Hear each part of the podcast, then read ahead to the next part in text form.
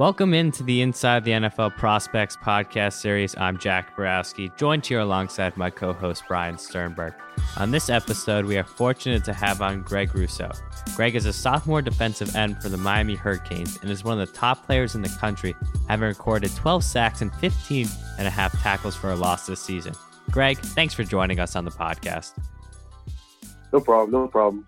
To start, your Hurricanes team has been on a bit of a win streak. What do you think has changed for this Miami Hurricane football team as a unit to where you guys are today? Oh, we've just been more accountable. We had like a meeting um, after we lost to Georgia Tech, and we just like kind of just kind of not called everybody out, but we just like addressed all the problems that were going on, like just little stuff like keeping our uh, locker room clean and not having like a mess. So really, just like just a, a player led team and just accountability between us all. As a freshman, like Jack said, you've recorded 12 sacks so far. What do you think really has allowed you to have this level of success? Uh, really just um, hard work, uh, running to the ball, and also my just my teammates on defense because they uh, like I have a great D line uh, with me all, at all times, obviously with Trevon Hill and John Ford, Nesta Silvera, um, Jonathan Garvin, like all of them are they're such great players that like the offensive line they can't really key on one of us. So um, a lot of times I get freed up, and then I just make sure I'll just always make sure I'm running to the ball, giving like maximum effort, and then good things happen. And since we're on the topic of defense, how important is it to have a strong relationship with the other members of your defensive line? It's, it's really it's really really important. Just building that chemistry and having that bond like outside the field, just like little things like going out to eat and stuff like that. Really, it translates to the field. Honestly. One thing we ask every single athlete that we interview is, can you take us through a typical game day experience and what it's like for a hurricane and what is it like playing at Hard Rock Stadium? Oh yeah, it's it's amazing. I mean, we'll we'll leave the hotel like two hours before um, then we'll we'll pull up to Hard Rock with about 90 minutes before the game. We'll have something called cane walk. So we, will walk through. We'll greet all of our fans, say what's up. Uh, I love doing that. It's awesome. We get to give like the fans hugs, this and that. Then we go in the locker room.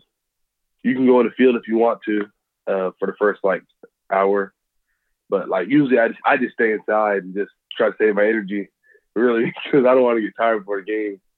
But then, but then we'll go out as a team with about 30 minutes, 40 minutes to kick off, warm up, and then people start uh, filling the stadium. We'll be warming up, and then we'll be warming up with uh, t-shirts on. But, so then we'll go inside with about 18 minutes left, get dressed, and then by the time we uh, come out and get ready to run through the smoke, the stadium's like almost full, and it's like it's getting pretty crazy.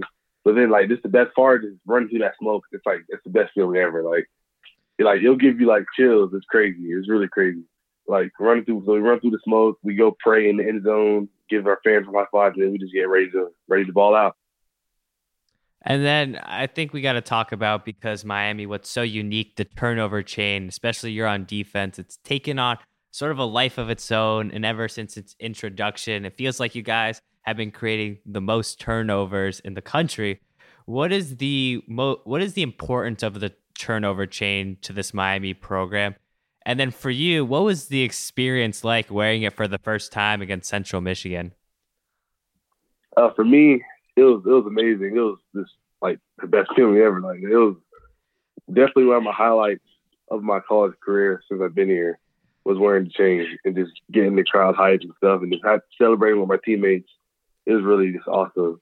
And then for as a team, I think it really just gives us life, especially like uh, even like especially on road games where everybody's against us. When we pull that chain out and then the crowd's like cursing at us and flicking us off, we're just like we just love to hate like like awesome. Like we just embrace it, and then like we're just like so together.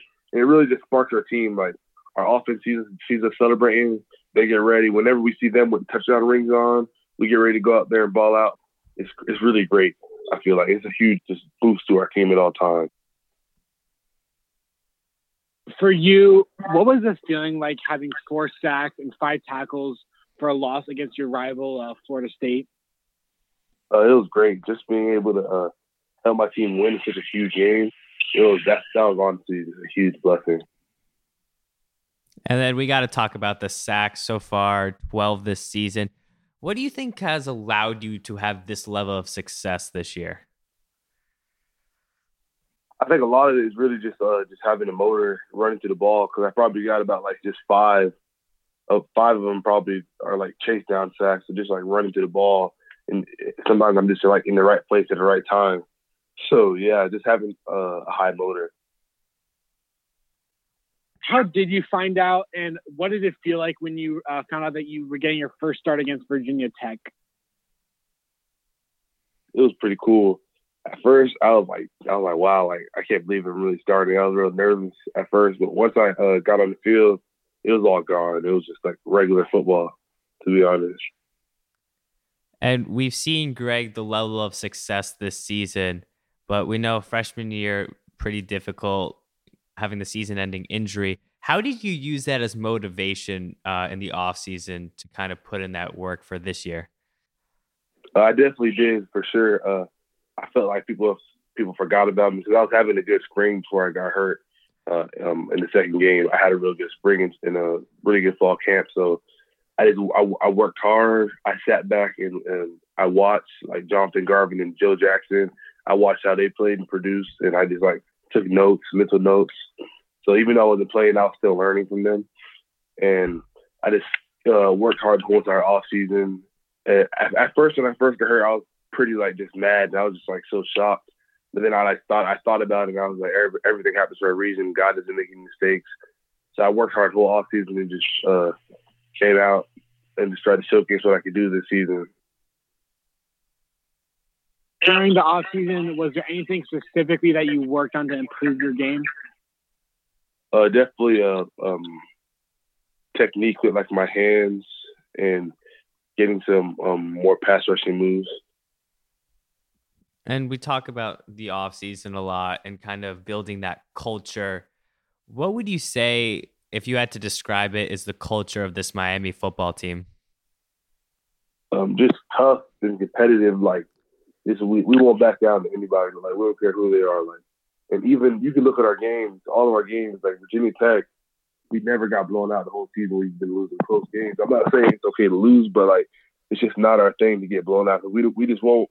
Our team just won't let another team just dominate us like that. You guys are one of the most fun teams to watch in the country. Uh, just a question for you: Who would you say is the funniest guy and the best dancer on the team? Uh, best dancer is probably Mike Harley. Yeah. And then the funniest guy, got to be either mm, Mark Pope. He's hilarious. Uh, he's a receiver. And then John Ford, the D tackle, number 96. He's, he's pretty funny too. Yeah, we've seen you guys have a ton of fun on the field, and it's translated to wins and under new coach Manny Diaz. What's it like playing under him? And can you describe your relationship with him? Uh, my relationship with him is actually just it's great because he's really the one that recruited me. Him and the safeties coach, Coach Banda, they actually recruited me the most, and I'm really I'm happy that he's head coach, man. Just watching him from when he was a DC and how like even though like our program wasn't doing that good, like when we went seven to six last year, like the defense always played at a high level and they always kept that standard, that Miami standard. And just like uh, he takes he takes what he does so seriously. It's always like the little things in practice. Like he's not gonna get mad at you about like he, I mean I mean he is gonna get mad at you about like just tackling with your wrong uh, toe or your wrong shoulder up, like little things that translate to the game. He's, he's all about the details. So I feel like he's really a, uh, like an amazing coach, and I feel like we're really building something special. And I, he's definitely the right guy for the job. Can you take me through uh, kind of what goes on in your mind when the ball is snapped and what's your initial reaction? Uh, when the ball snaps, uh, what goes on is just in my mind is just getting a good get off and then making sure that at like in the first few split seconds I identify if it's a um, a runner or a pass. And then if I see the offensive lineman setting, I just start looking at his hands and then just try to just work a move usually I'll have like two like two moves planned out. Like if he oversets me, um, like a, a club swim inside, or just like a, a speed chop going outside, something like that. If he doesn't overset me. And then when we talked a little bit on the about the off season, was there anything specifically that you worked on to improve your game? Uh, nah, it was really just like kind of everything, but definitely just hands, like technique with my hands and stuff like that. But pretty much everything, just getting better as a player completely. You know, you spent a lot of time on the football field, um, and we've seen what you have um, accomplished so far. But off the football field, what is your favorite part about college? Definitely going out to eat with my friends and just, just bonding with them, going to the mall, just little little things like that. Playing 2K, definitely. I love playing 2K. So just just having fun with my boys for sure. Do you have a go-to team? Uh, Milwaukee for sure, because nobody can stop Giannis if he gets going. if you could be trained by one player currently in the NFL or retired, who would it be and why? Calais Campbell, because I feel like we have like a similar pad level because he's so tall, and he does a real good job keeping his pad level down. He has he has great technique, great hands. He's super explosive. Even though he's bigger than me, he kind of reminded me of myself because of his height. So definitely Calais Campbell. That's a good choice. And I, I want to talk a little bit about the Miami defense and kind of the older guys there. We know you're one of the younger guys, even though being really successful this year. Are there any older guys, junior, seniors, that have been role models for you on this defensive side of the football? Uh, definitely Jonathan Garvin. Uh, like since I I came here in spring of 2018, January, like he really took me under his wing. Uh, he he gave me um, he gave me his playbook to learn the plays he's he's always helped me out. He was he was uh he was there for me. Like when I got hurt, he was like, man, just keep working hard. You're gonna be great next season. He's always been rooting for me. Uh, he's one of the um just like whenever I like I get a sack in the game or something, he's like one of the first people to come up to me and celebrate. So definitely Jonathan Garvin. He's really a great player and, and a great teammate. For those who don't know, what is your role on this Miami defense? on first and second down, I'll be like a normal DN. And then on third down, they'll move me around. I'll be a three tech. I'll be a, a nose. I'll be a four eye just to get the offense thinking. And with collegiate athletes, Greg, we know it's a, an adjustment for everyone, but you played a lot of wide receiver at the high school level. How do you think not just focusing on defensive end, but also playing multiple positions and on offense impacted your transition to the collegiate game? I think it helped me because just knowing how different positions think, it just gives you this like a this a wider view for the game. Like you just see more, you know. And let's talk a little about your uh, high school career. What went into your decision to choose Miami, and was growing up in Florida and being a Miami fan, did that have any impact on your decision? Uh, yeah, yeah, it did. Uh, just growing up and just watching those like Florida State Miami games, being like, man, like, imagine if I could play in that. Like, that'd be that'd, that'd be great. That'd be amazing. Just just watching those games, they're really just it's just really legendary. And just watching the Hurricane run through that smoke, it's just like something I wanted to do since I was a kid. So definitely.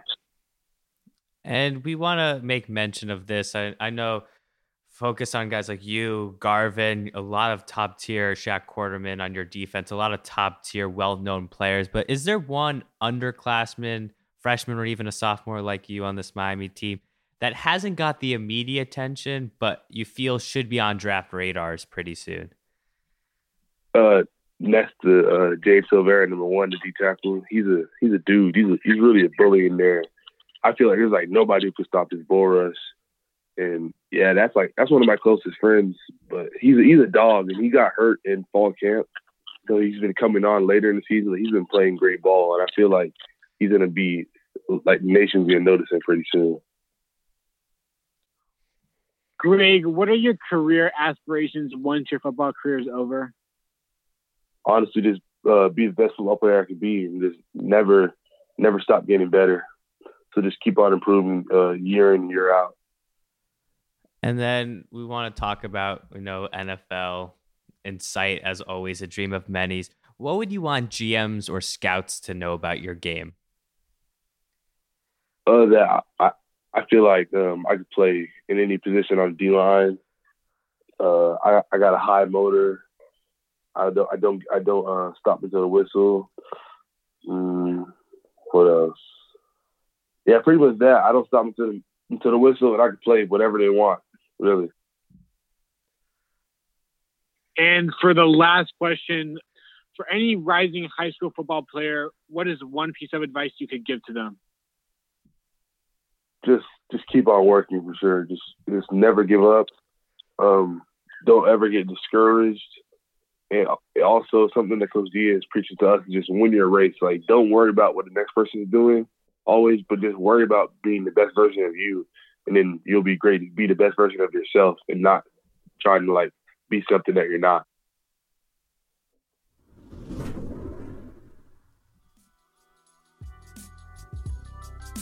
That was Greg Rousseau from the Miami Hurricanes. We really appreciate your time and good luck the rest of the way. We can't wait to see you on Sundays. Yes, sir. Thank you.